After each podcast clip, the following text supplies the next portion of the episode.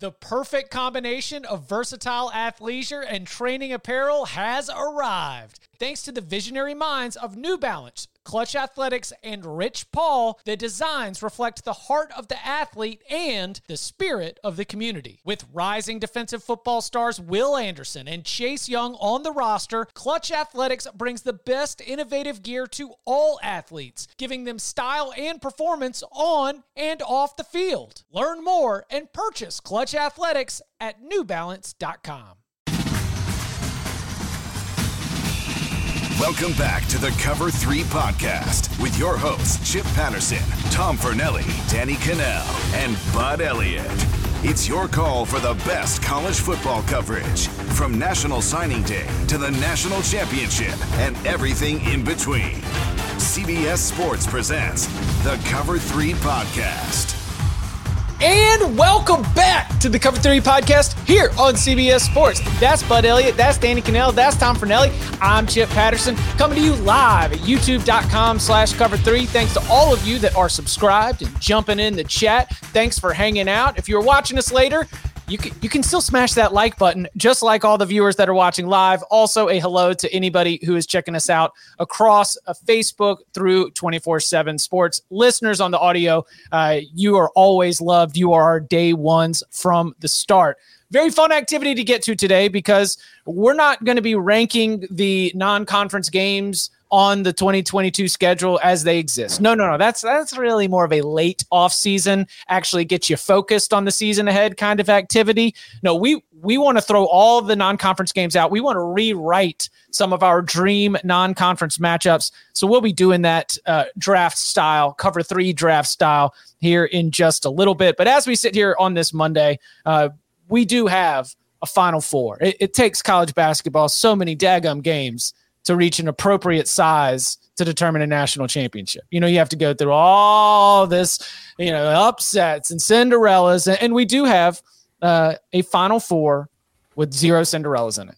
We have teams that combine to have won seven of the last 13 national championships.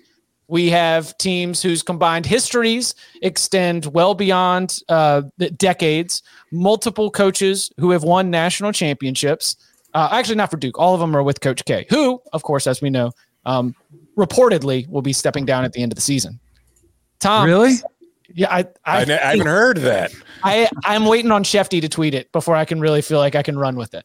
Um, it's so, crazy how that's happening in the same year that Duke and North Carolina are meeting for like the thousandth time in the NCAA tournament. You know, it's it's funny the the the score they are dead even. You know, everyone always brings up the like Duke and North Carolina. Oh, they've their number of wins it's dead even. Their number of points is dead even. Well, same in the NCAA tournament, dead even, zero zero all the way across the board. Uh, but Tom, we were talking about it in Texan. Like, what do you think are um, some of the lessons that we can learn as we are looking forward to the future of the college football playoff on college football playoff expansion. Is there anything to be taken away from what we've seen in the NCAA tournament this year? Uh, not just this year, but in general. Because I think this year it's way too easy to look at the college football playoff and say, hey, college football had a Cinderella college basketball doesn't. College basketball has the big tournament. Eh, college football only has four teams. They did a better job of getting them there. You could just look at the one year and say that, but I feel like that's way too small of a sample size. So what I did was I did a little more research going back further to make the sample size larger to find out whether there truly is parity in college basketball because they have a large tournament. And for those of you who think that an expanded field is going to lead to parity, well, you're Chris Rock. I'm Will Smith, and I'm about to walk up on stage and slap you across the damn face and put some sense into you. I went back first to 1998, which is when the BCS was created, because before that, we really didn't have any kind of playoff whatsoever. And I guess you could consider the BCS a playoff in that we finally got some common sense and put number one versus number two instead of having them play separate games and then kind of just voting on it afterwards.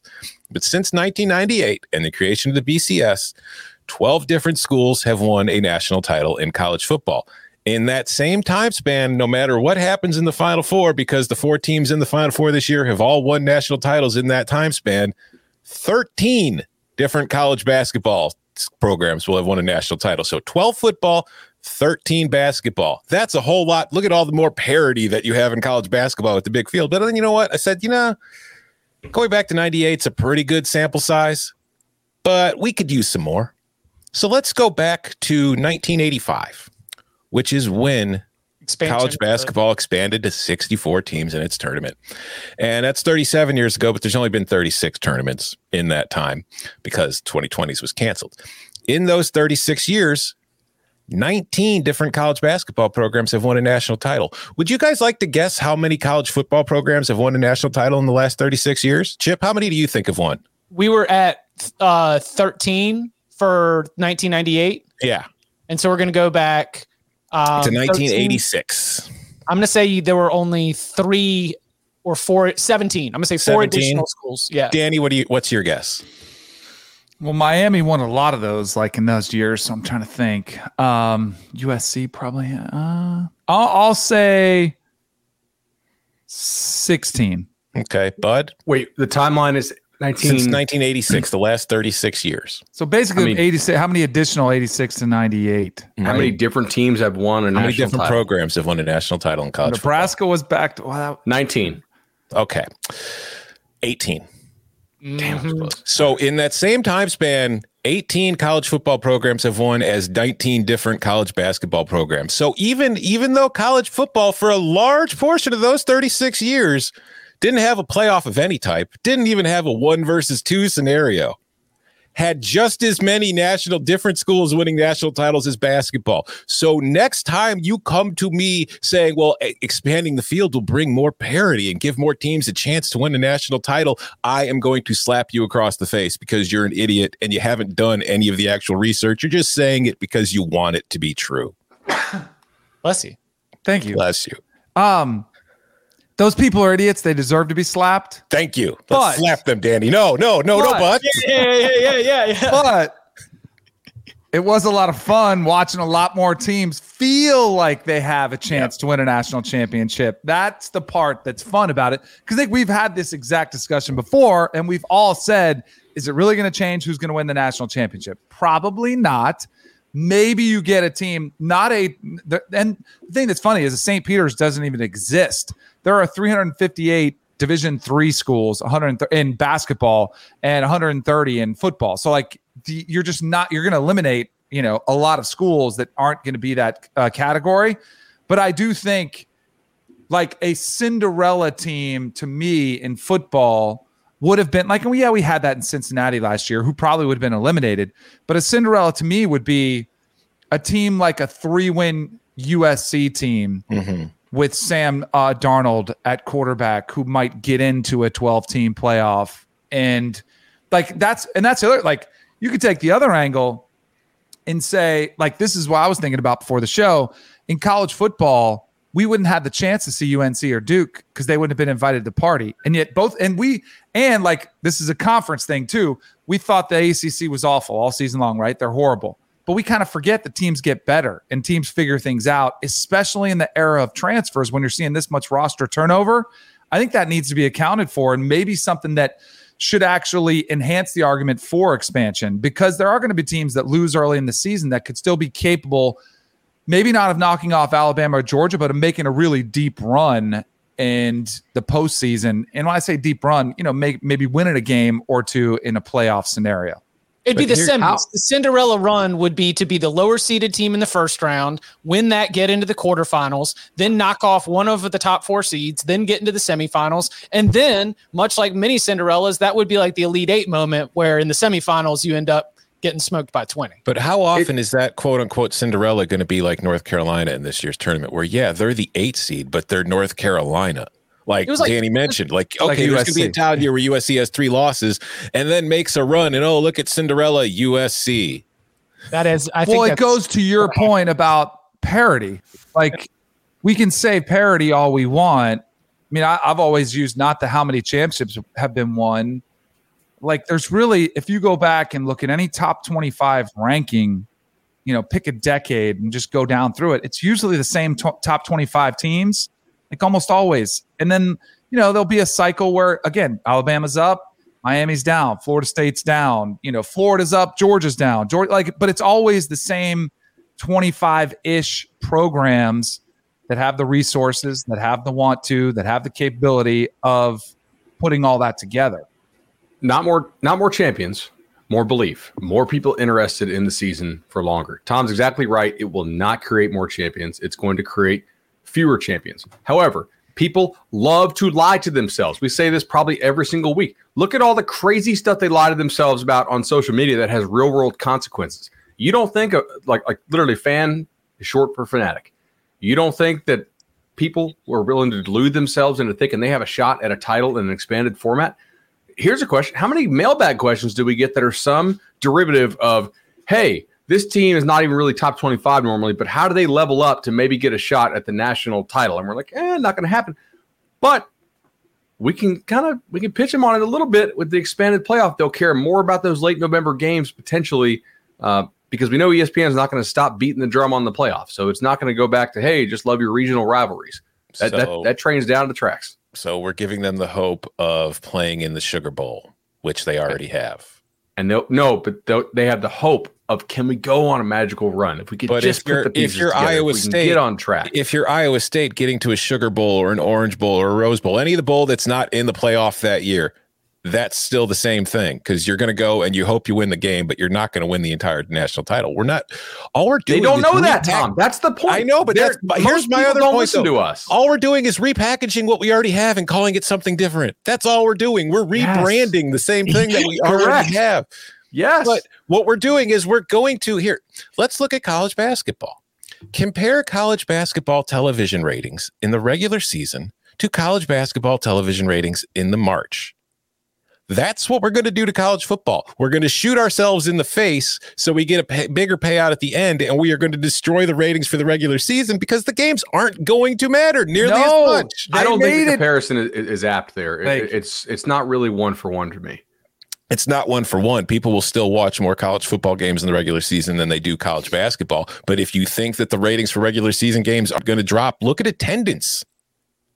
I don't think It's they will drop because I think more people are going to care about games later, like that don't really matter nationally. Like, so I don't like college basketball. I don't care about college basketball. I didn't do a bracket. I've watched two college basketball games. One, St. Peter's and, and uh, um, was it Purdue? Right? Like this is a cool story. And then I watched St. Peter's, North Carolina, for about twenty minutes, and then North Carolina was just stomping these dudes. Shout out right. North Carolina alternate lines. Yeah, it's sick. Yeah. Tom, Tom texts, he's like, let's go. Plus 220 on the alt line. Yeah, yeah. I, I shout out whoever's on the broadcast for us. They're like, nobody's really closed out St. Peter's like this. I'm like, North Carolina has some athletes, so I'm going to go ahead and live bet this, uh, allegedly, if I was in a legal state. Anyway, um, but like, I think if, if it will bring in more of the casuals, which we need, the diehards will watch in any scenario. We need more people to have greater casual interest in the sport for longer in the season. I think some games will probably have less meaning. I think other games will have a lot more meaning. I think the games that have less meaning, which I think is Tom is correct, there will be some. I think those will be outpaced by the games that have more meaning. But that's where I think the proposal with the 12 teams, with the buy in the first round, potential home field, like those will make the regular season more meaningful and less likely scenarios of, you know, resting starters and stuff like that, or even having a quote meaningless regular season game. I think it'll make November games more meaningful. I don't. I think it'll hurt September, October, and early August. Oh. I think it's possible, but Tom, do you think that I think it's very likely. I don't think it's possible. I think it's likely. Well, here's how. Here's why it might not not be likely. Um, and I don't disagree with you that the meaning of those games, as far as like the impact, will go down some because of your chance to still get in. But one, as Danny said, seating, which I think will have some impact. Like teams will still care about it. Obviously, fans, which is what we're talking about here, maybe slightly less. But there's still that new car smell that we wait all off season for that exists in those first, you know, five six weeks of the season uh, that I think will still likely carry those early season games to, to strong ratings. I think what would help those early season games, as far as like you mentioned, seeding, if the playoff games were played on campuses. But as long as they're played at neutral sites, you're going to see teams that do it like the NBA. Like, yeah, who cares if we get the seven seed? we'll just rest our guys until then, be fully healthy when the playoff starts, and then we'll, we've still got Kevin Durant and Kyrie Irving, and we'll be fine. Hell, Ben Simmons doesn't have to play all season. We'll be just fine. If you look at it now, if they play all these games on neutral sites, what the hell really does it matter if you're the seven seed or the four seed? You're not playing at home. But from the coaching perspective, you only get but so many games. I don't know if you would really want to sacrifice the reps and the opportunities to be able to.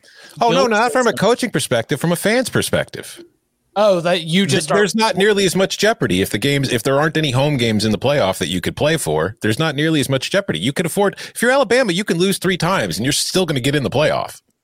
Not saying Saban's going to be like, eh, take the week off. Yeah, but if you're an Alabama fan, there's already apathy in the Alabama fan base as it is. Saban's yelling at fans every single season for not coming to the games, for leaving early. Yeah, they they, they, they come. It's it's really it's being yeah. out, out of the building. That's by, only uh, going to get worse. Quarter that uh, that they're starting to get a, a little bit. That's to me that's tough to quantify.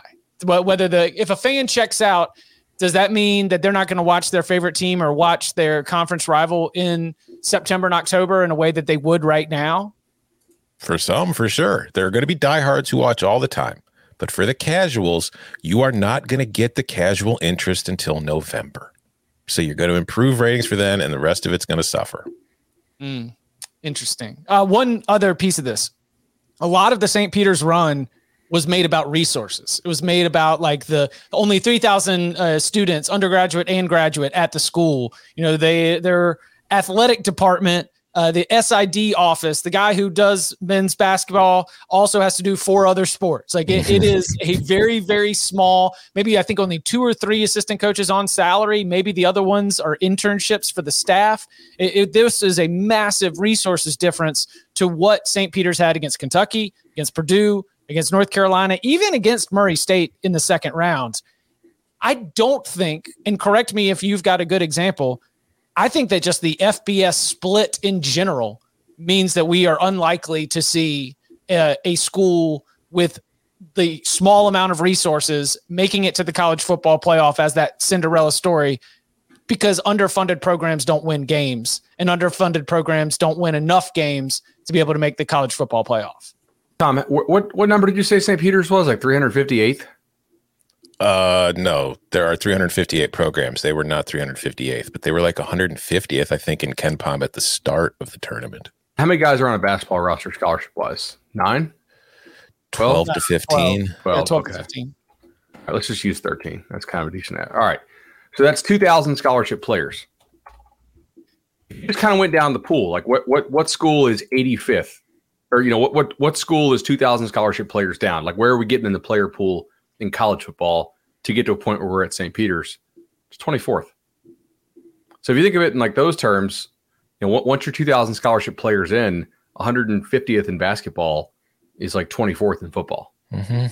Because Cinderella. there's so many players per roster. Cinderella. 24th is a Cinderella in college football, though. I, I know, but that's my, it's like the other thing, too, is just football and basketball are such different sports. Football does not lend itself to a Cinderella because you get to the tournament. Let's look at St. Peter's. Kentucky shot horribly. St. Peter's shot well. In basketball, if you could have your best player, if he has a bad night, it is going to very much affect the entire team. If you happen to run into a team on a good night while that happens, you are very much going to lose. The tournament is a random number generator. So, so St. Peter's gets that with Kentucky, pulls off the miraculous upset.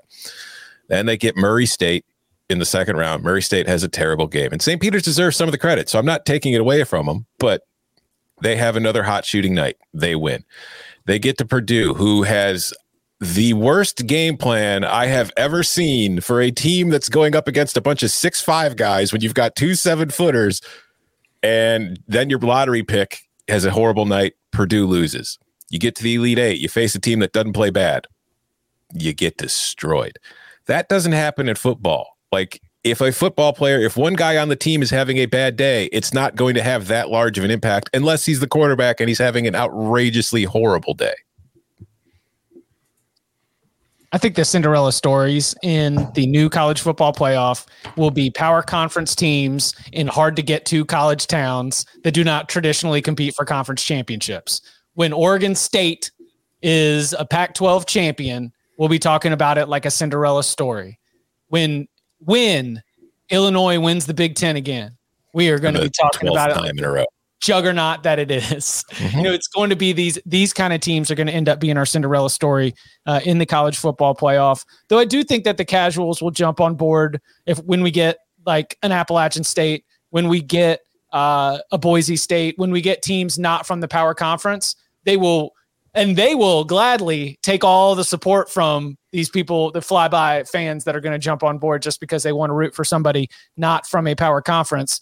But I mean, we've we've been around those programs. Those are not underfunded underdog mentality. They've climbed to the top of their own respective conferences because they have a serious investment in being good in college football. Well, here's the hypothetical. Like Cincinnati made the playoff this year. How many years of that, of the quote unquote Cinderella being reaching the playoff and then getting smacked before everybody that was crying that Cinderella never got a chance started saying, I'm sick of seeing Cinderella? What's your over under on that? Nah, I don't think that that's How many happen. years have we had? Have we had the semifinals where, where, where the teams get smacked? Mo- more Already. semifinals than not. Yeah, and they've been blowout. complaining about it because they're demanding more teams the entire time. Let's go back. You want to get rid of the teams getting smacked, make it smaller. That's been my argument all along. Just go to the two teams. We could have skipped a lot of time and frustration by going straight to Alabama and Georgia. Completely agree. The However, elite- since they're not going to do that, No, I know. But I mean, the Elite Eight sucked, right? I mean, those Yes. were all kind of smackdown. Because you know But why? that Too many what- Cinderellas made it. No, That's why it sucked. Well, I was definitely not rooting for St. Peter's. Like, I did not want to see them advance further because you don't want the Final Four ruined.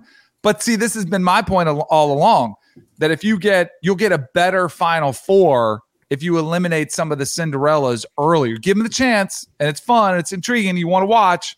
But once you get to the Final Four, you'll get a better Final Four than we be. Like, I don't know if Cincinnati would have made it last year, right? Yeah. Like to the Final Four if there was a 12 team playoff.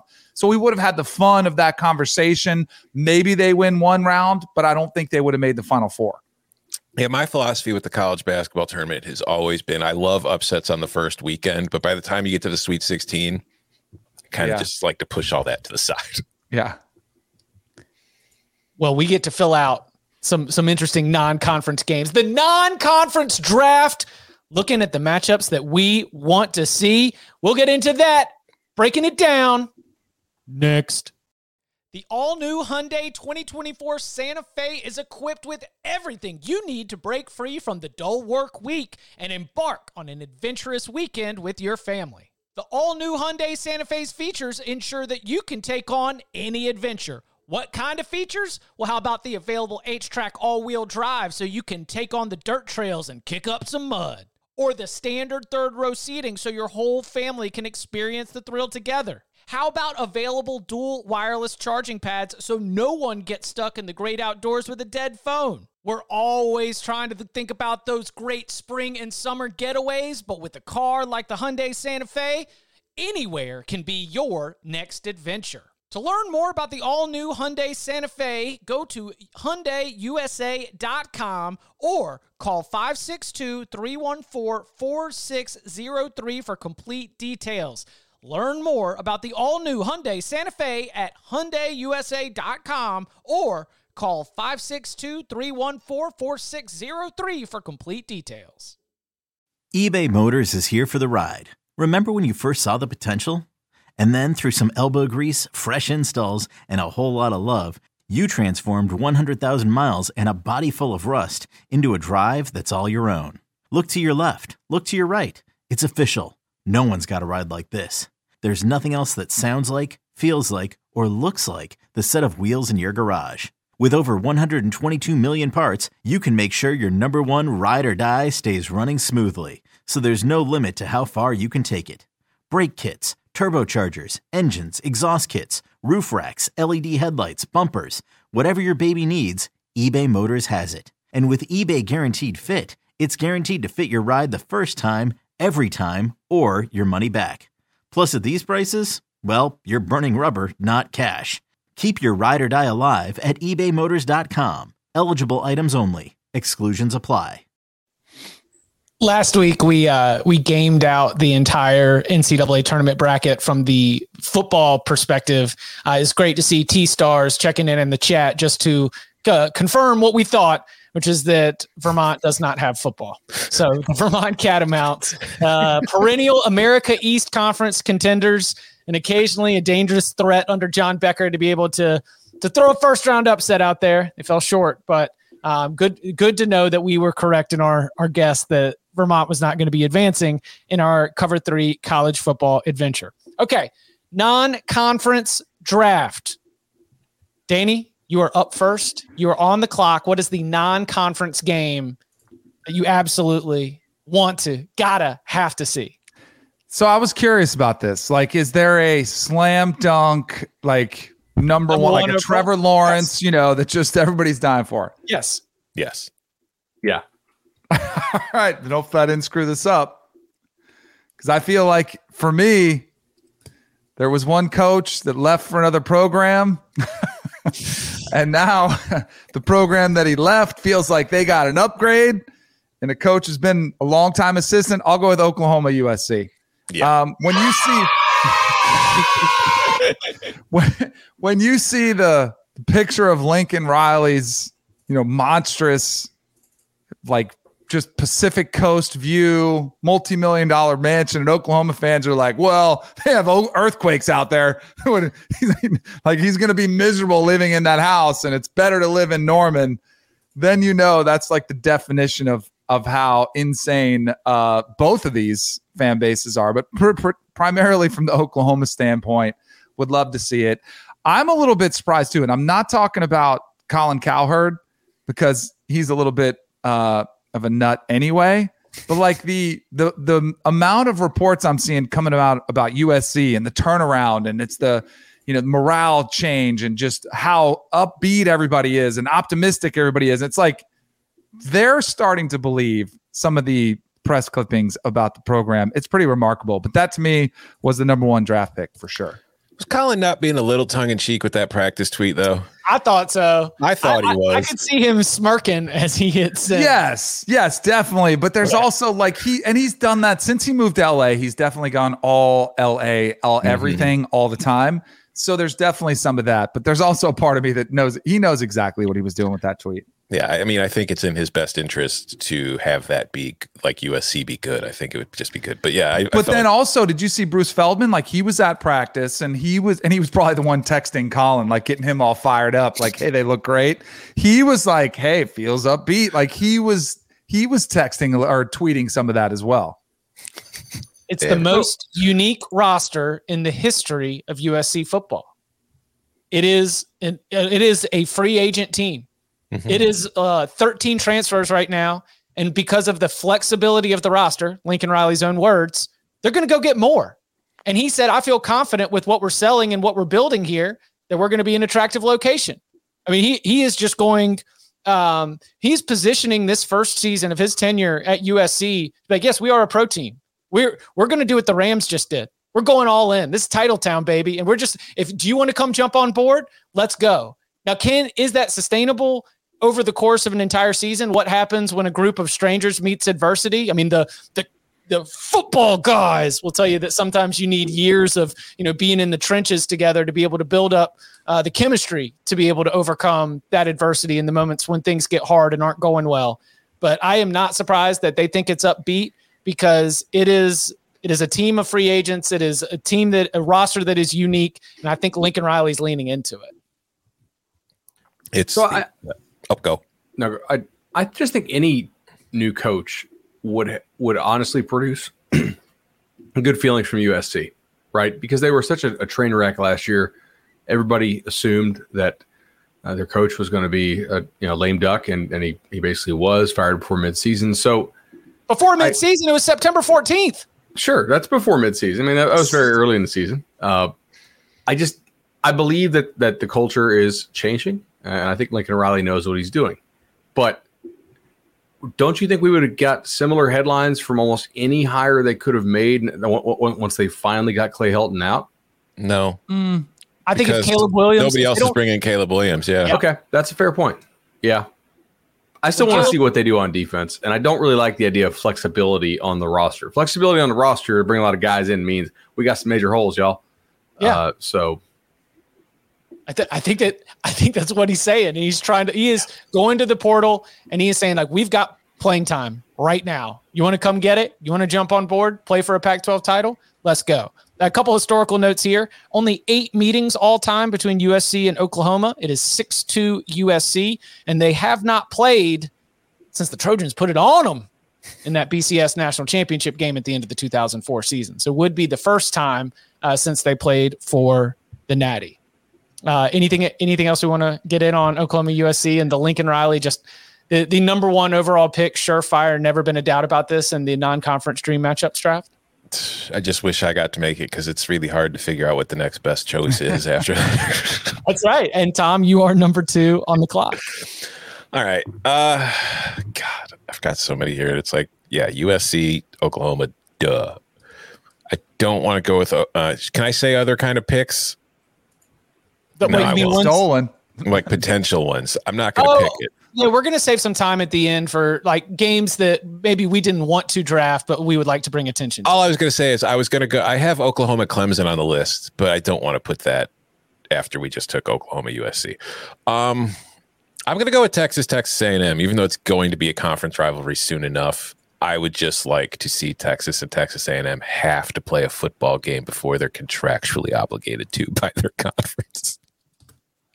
Texas and Texas A&M. Um, the if this goes down in 2022, who's got the better starting quarterback when they play? Mhm, because it's I do think that obviously the Aggies are going into the season thinking college football playoff. Like I, th- I think that's not maybe the expectation, but it's like a realistic goal for them. Whereas Texas is going to be second year Steve Sarkisian. So to have that game, whether it was early in the year or if they did it like old school style on Thanksgiving at the end of the year, I think it would be even better. But I would just like to see those two programs considering a&M thinks it's on the precipice of finally getting to where it wants to be, and Texas is thinking Sarkisian can get them back to where they want to be, at least start that process. It would be a huge game for both programs, just for bragging rights within the state and kind of a statement as to where they are. I think Texas would have better quarterbacks. So do I. Mm, Jimbo. Not good. Not good. All right, Bud. All right, I'm, I'm going to throw this one back. Uh, I, I was thinking about playing on on Winsipedia, which is a cool site. It shows like the all time matchups for for all, all these things, and I tried to find some that have never really uh, never played each other. Um, that was that was hard to do as far as teams you actually want. Uh, but one I, I do think would be pretty fun is Georgia Ohio State. They've only played one time. I think it was in '93 or '94. I was googling this morning.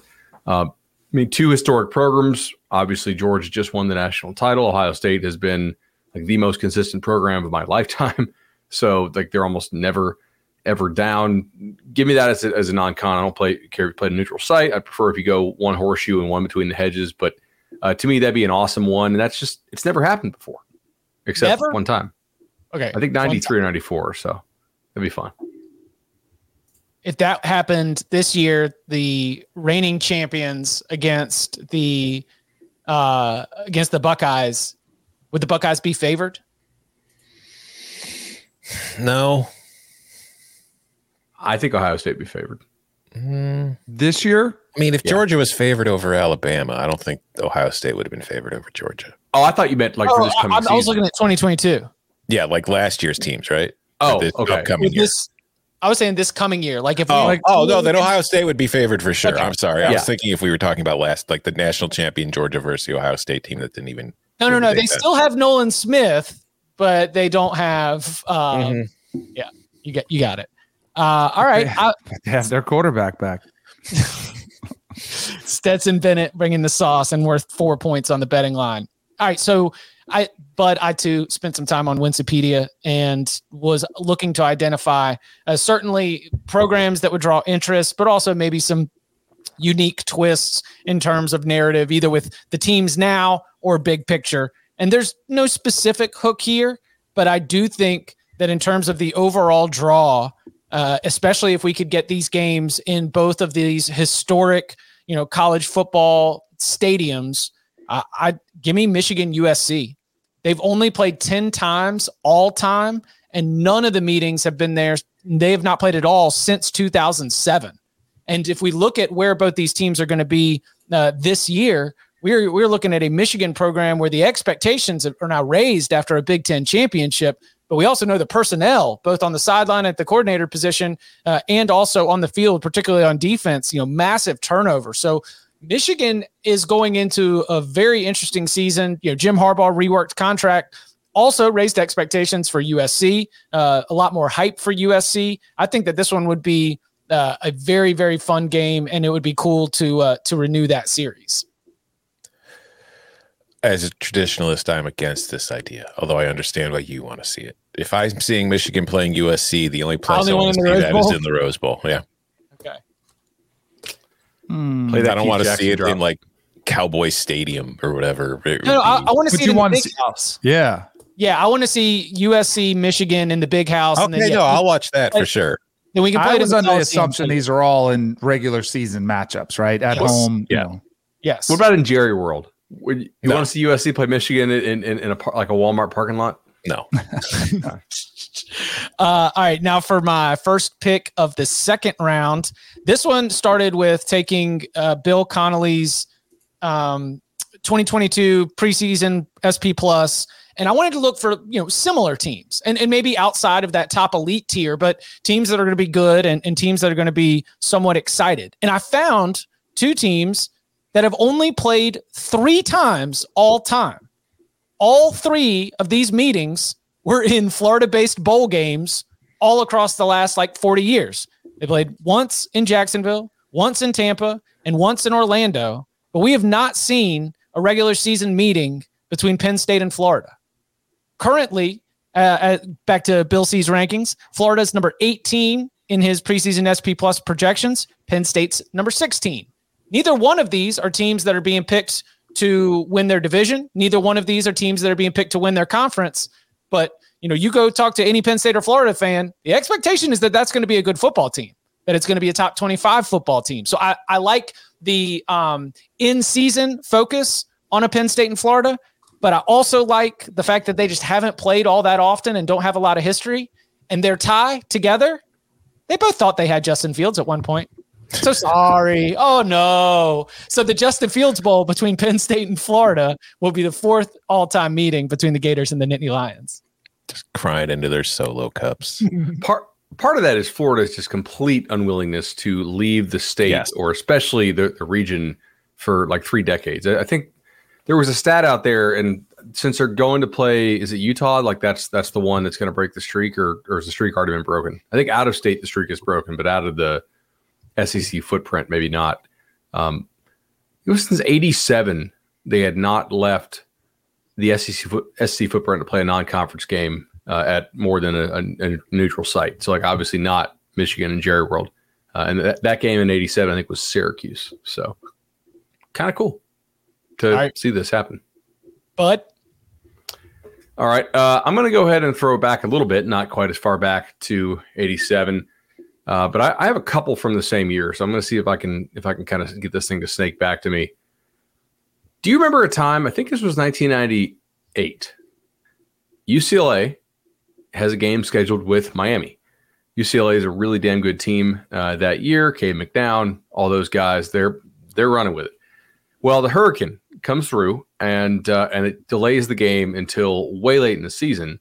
And by that time, a guy by the name of Edgerrin James uh, was really running pretty well for the Hurricanes, and uh, that was I think it was like the first Butch Davis team there, or like the first one that wasn't just hor- horrendous because Miami had the sanctions in '96, I think it was, and then they got pounded a lot in '97 if I recall. But '98 they were getting back to respectability.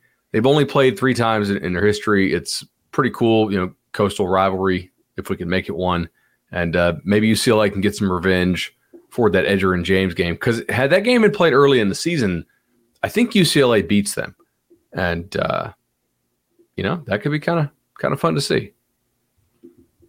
If it was, let's see, what was the um, what was the Chip Kelly Mario Cristobal head to head uh, as opponents in the Pac 12. Oregon got them last year, remember? Yeah. I think it's 1 to 0. Yeah. Oregon's won the last three in the series. Uh, those wins coming in 2018, Cristobal against Kelly, uh, 2020, Cristobal against Ke- Kelly, and 2021, Cristobal So three and Uh, zero. against Kelly. Yeah. Whooped his butt. I- Does Mario Cristobal own Chip Kelly? Let us know in the comments. But Alright, that so- game is on YouTube uh, if you want to watch it, and they condensed it to one hour. That is a fun game to watch. I, I went down that rabbit hole this morning.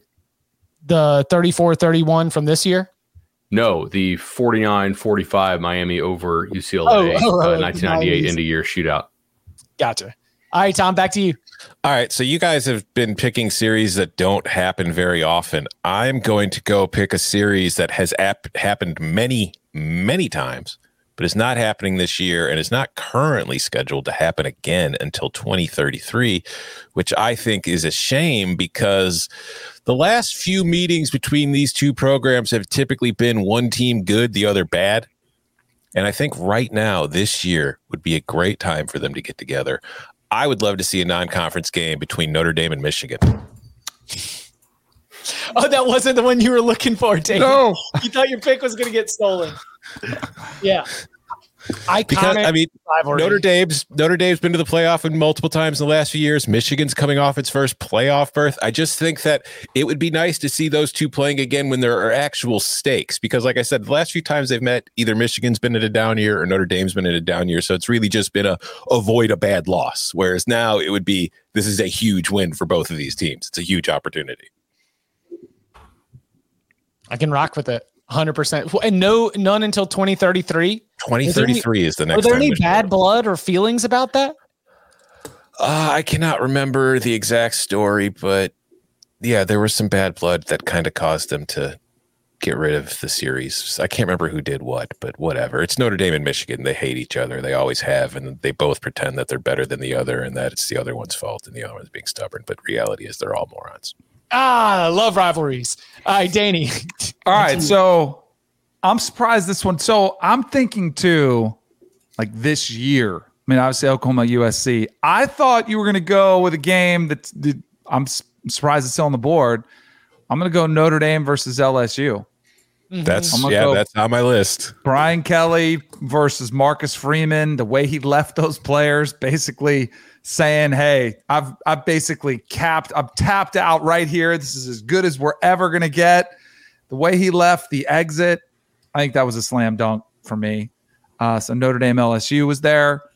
Um, I mean, you've got you've got the two huge coaching moves Yeah. right Yeah. there. It's awesome. I'm all about the drama. Who cares? Yeah. I, I just want the drama and the smack talk. I do think there there are some of the more compelling stories. Which are either one of these happening in the next three to four years? Like we could actually see this. What? Uh, uh, Thought are any of these schedule on the schedule? None of them are. Um, not Notre Dame, Michigan, 2033. I do not see LSU on any future Notre Dame schedules for a while. All right. Well, there goes that one. I Um, don't think so. Yeah, I, don't- I didn't think so either. I was trying to research that. All right, since I got the next pick, I'll go. I'll go right here. These teams have played. Oh, by the way, they have played twelve times. Notre Dame, LSU. I was on Winsipedia as well. It's it is a cool site. Do you know what used to frustrate me though on Winsipedia?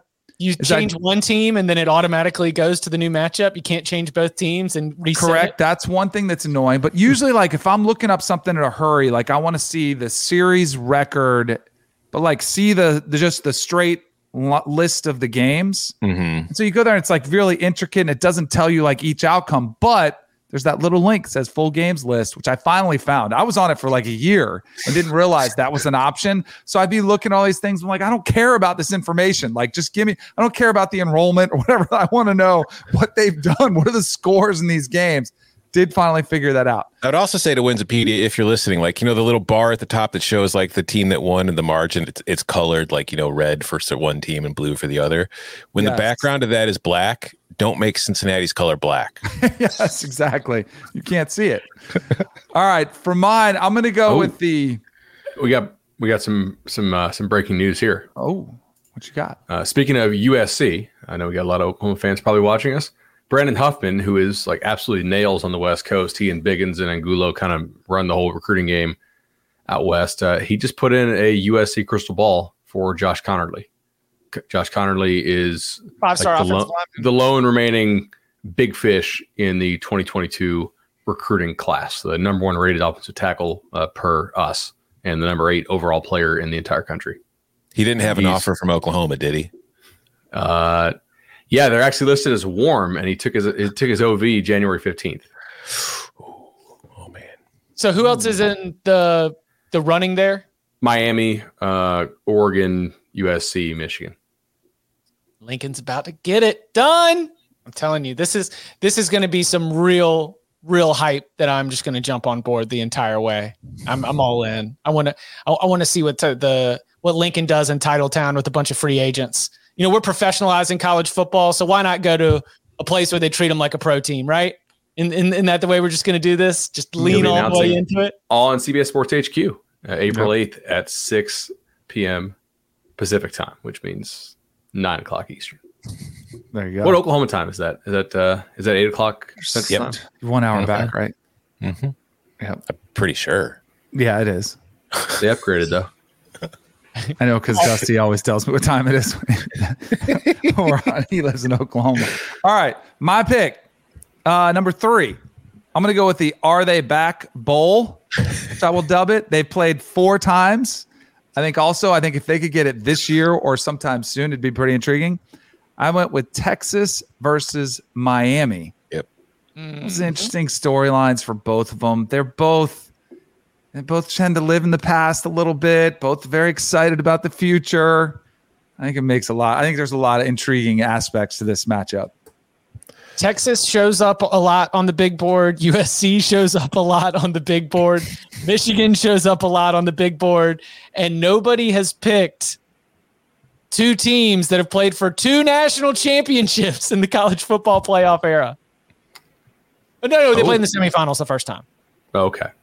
Um, well, I'm not going to pick one either, but I, I, I do have, I, I think, a, a really fun one here. Also, very much played in that 1998 season. Two Hold teams. hold on. who- I'm, it's- I'm up. oh, shit. I'm sorry. or shoot. Wow. Wow. Dropping You're gonna get S bombs, stealing picks. Wow. Where is Will Smith when you need him? We gotta, let's, let's put that on the record for SEO. Will Smith, Chris Rock slap, Oscars. yeah, That's what I want to see a non Real fake, deep fake, Will planned Smith stage. versus Chris Rock. Um, I think Will would kick his ass. Uh, oh man, where do I want to go here? That man played Ali. Of course he That's would. what I'm saying. Like, people were like, you, you, like I said something about Chris Rock being able to take a hit on Twitter, and somebody's like, either that or Will Smith slaps like your grandma. I'm like, that dude, pl- like trained to be Muhammad Ali. I'm pretty sure he knows how to hit somebody. Uh, God, do I want to go? All right, this is just one. Is this? I know they scheduled it in the future, but I would just like to see UCF versus Florida. Hmm. Just get it over with. I'd also like to see. Well, I don't. I won't. Yeah, UCF versus Florida is what I'll go with. mm-hmm. Just because either UCF loses and that fan base has to get a little dose of humility, or Florida loses And it's hilarious. and it's hilarious. as it was when UCF won in the bowl game. Yes. It was hilarious. Yes. Undoubtedly hilarious. I don't know how, how closely you guys follow this, but um, they were trying to get games together several years in a row. And I actually think Florida is in the correct position with this. They're like, hey, we're not going to do a straight up one for one at your stadium, which holds like 30,000 people. You know, like that's not. That's not good for our fans. Like like anytime we play a road game, we need to take care of our Bull Gator boosters and, and the people who travel to see our team. And uh, you know, like that's just not realistic. So I think they offered to do it. I think it was a two for one where they play in the swamp, but but then they play in Camping World, um, which is um, a bigger you know stadium. It's where they play the Citrus Bowl here in uh, uh, in, in Orlando. So Yeah, and that's Um, what they eventually agreed to because they will be playing in Gainesville in 2024 and 2033, and then once in Orlando in 2030. yeah, makes sense. All right, uh, so I guess I'm the one that's not following next. I didn't realize they actually agreed to it officially. Mhm. Um, all right. So I'm going to go to 1998. And I think this is kind of a cool rivalry. Two teams that I'm fairly high on for this year, two teams that historically have been pretty good. But if you are in your 20s, teens, or maybe very early 30s, these teams don't register as teams that have been good uh, in your lifetime. I'm going to go Tennessee, Nebraska. Uh, they they've only played three times. Pretty historic programs. We're, we're taking two uh, two schools here that are not not drafted yet, so we're, we're, we're lining them up. I think two teams that would travel very well uh, to each other. Nebraska fans could experience some of the sailgating experience potentially there at Tennessee, and I'm sure uh, Tennessee fans would be treated nicely uh, in Nebraska. Is there something else like an attraction we're supposed to say they would enjoy at Nebraska other than like the, the runs? I don't know. Steak. Okay. I, I'm so mad at myself that I didn't think of this because this is, I mean, Tennessee and Nebraska are like the same program, and they have been for the last 30 years for the most part, it feels like. So, no, that's a brilliant matchup. I will say, though, I don't know how much Nebraska fans would enjoy sailgating. They are in a landlocked state. I don't know how they will respond to water and being on a boat. You ever been on a cruise ship? How many people from the Midwest are on a cruise ship? It, it's not most of these people from Florida and California hopping on these things. We're on a boat. Here we go. I'm going to keep it. I I've had this in my back pocket. I, I'm going to get two picks. So I I think I found a situation where the Vols might be scared. So this one's out to producer Jordan. This one's out to Pete. This one's out to all our Vols here. Because I happen to notice that all the way back to 1968 until about 2010, 2011, Tennessee was down to play Memphis. Tennessee was like, oh, yeah, we got this. They played 23 times. Tennessee won 22 of them. But they haven't played since Larry Porter was the head coach of Memphis, which means that ever since Memphis got good, historically good, because eight of the program's 15 bowl games have been since 2014. In the entire program history, more than half of the bowl appearances are on a run that Memphis is on right now. Are Vol scared? Vol scared to get this this battle between East and West Tennessee going? Are Vols ready for the emotional turmoil of taking on Memphis again? Or now that Memphis has gotten good, have you just decided that we're just gonna we're gonna go let them chill on the other side of the state? Do you not want the smoke? Give me Tennessee and Memphis in-state rivalry that the Vols are scared to play. Dig it. I like it. I like it. Uh, next one, a little bit easier. Zero previous meetings, but there's one trophy that we can make that they can fight over. It's the pack full of Badgers Russell Wilson Bowl between Wisconsin and NC State. they have been yes. fighting online over who gets to claim Russ ever since he got to the league. And forever the politician, he towed that line with that whole pack full of Badgers comment. So whoever wins the game, that's who Russell Wilson has to say for his television introductions where he went to school. You get the trophy, which is a trophy of Russell Wilson, uh, probably in a pose from one of his selfie videos. And you also get to know that when Russell Wilson is on national television, he is going to introduce himself uh, as being hailing from your university. So for the Russell Wilson Bowl, for the first time ever, because again, zero previous meetings, give me Wisconsin and NC State. His wife can sing the national anthem. Tom O'Brien can do the coin mm-hmm. toss. Mm-hmm. Yes, yes, yes. Here for it. yeah. T O B. All right, bud. Oh man. Okay, uh, so it's my last pick here. I'm down to three. Um, I I wanted one that's got some historic significance and want to be fun with good teams. And unfortunately, Chip just took Wisconsin, which was the one I was involved with. But I, I think a, a, pretty fun bowl, which is now a contrast of styles. I'm going to go Texas Tech, Kentucky. Uh, it's the sort of original Mike Leach Bowl. You know, Leach was at Kentucky before he came to Oklahoma. I'm not going to pick another game in Oklahoma because we already have several here on the board. And uh, then he obviously did some great stuff there at Texas Tech. So I think Texas Tech, Kentucky could be fun. Kentucky doesn't really throw the ball very much now. They they run it a lot.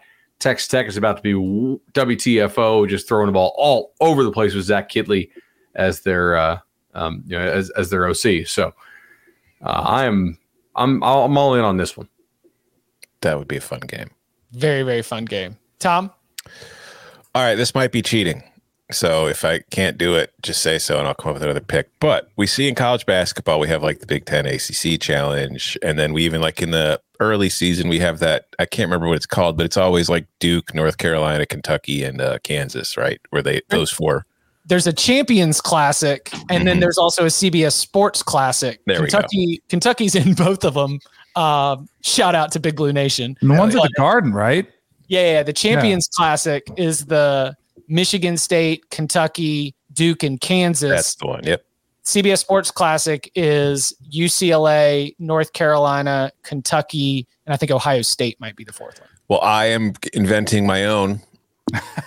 it is the Academic Bowl.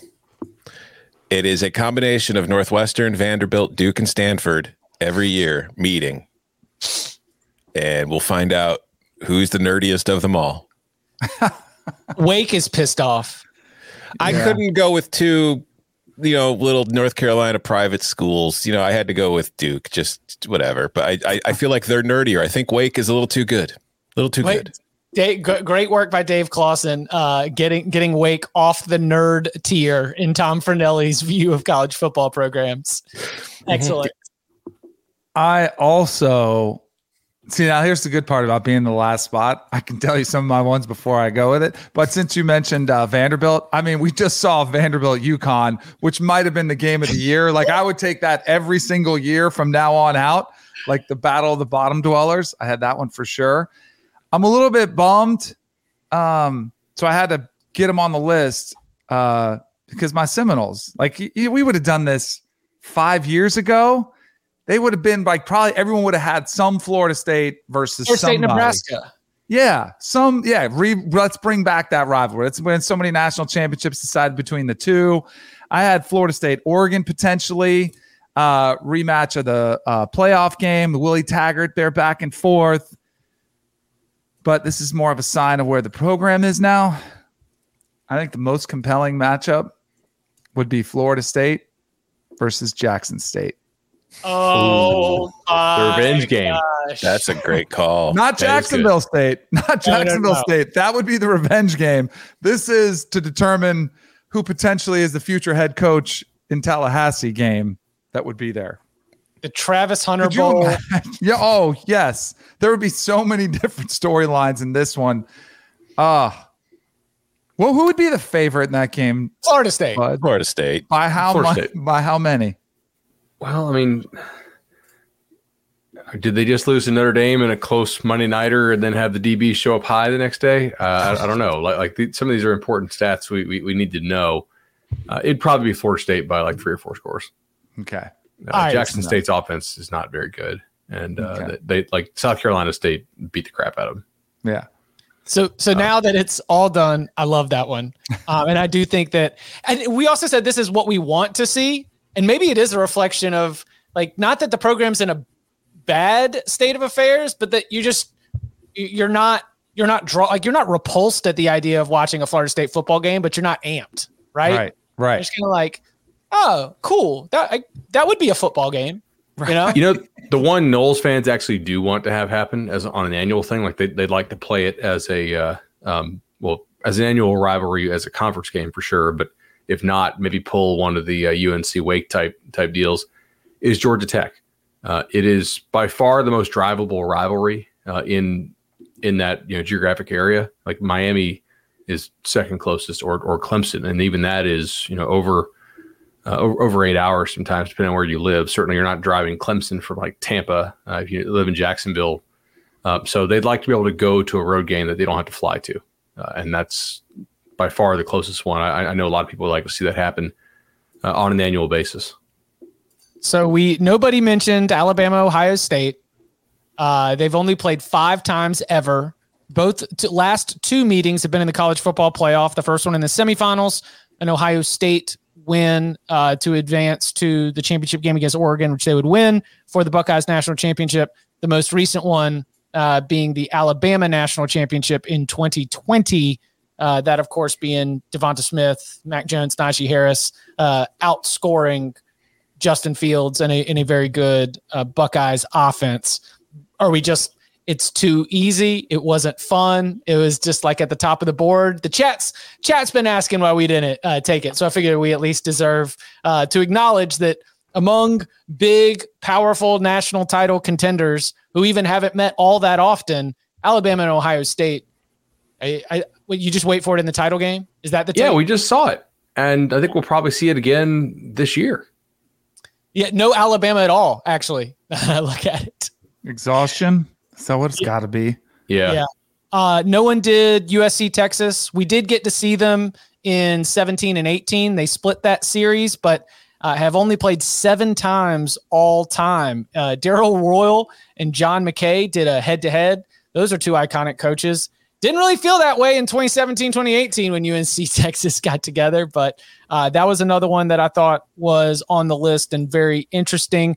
Uh, I wanted to shout out West Virginia and Pitt Mhm. because the backyard brawl is being played in each of the next four seasons. They had not played since 2011.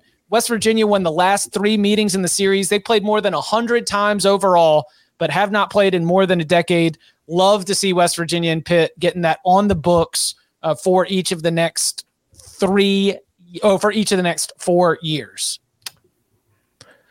I also had uh, Illinois, Missouri on the list. That'll be happening ah. again in the near future. But I just there is a natural rivalry between those two schools, and they they used to play like they played every year for a while in football, and then they kind of just stopped the series. They still play every year in basketball, but I think for both programs because they battle for a lot of the same recruits from Southern Illinois. I think that if you go to the schools and you look at the demographics of the students, there's a good share of kids from like Southern Illinois in Champaign. There's a good share of kids from Illinois at Mizzou. It's just there's like a whole lot of natural rivalry that already exists there. So for the programs to play on the field, I think kind of just adds to it. Um, by the way, to talk about like guys who were stars, we didn't know they were stars at the time that 1998 game. On this Miami defense, we have Daniel Morgan and Edward Reed. you, you get that full name treatment till, till you get till you're good enough to pick pick uh, pick Dan and Ed, I guess.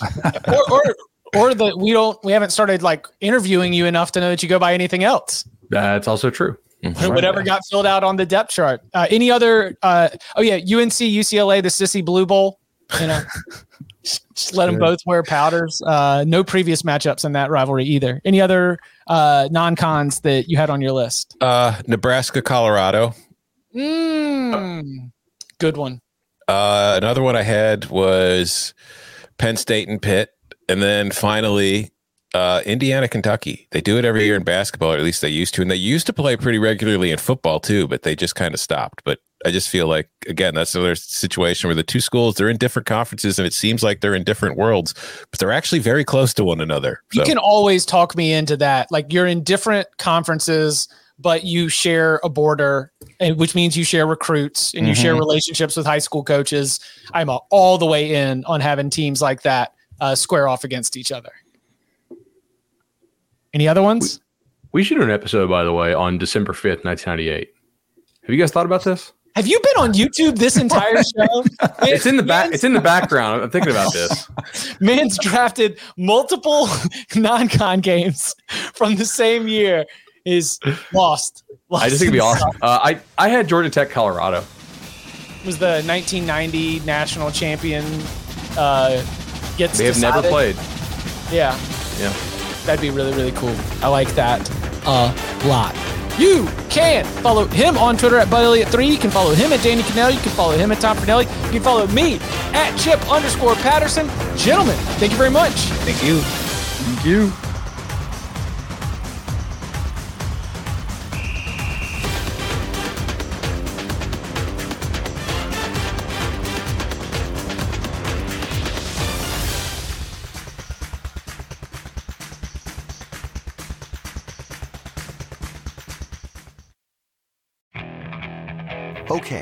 Picture this. It's Friday afternoon when a thought hits you. I can waste another weekend doing the same old whatever, or I can conquer it. I can hop into my all new Hyundai Santa Fe and hit the road. Any road. The steeper, the better.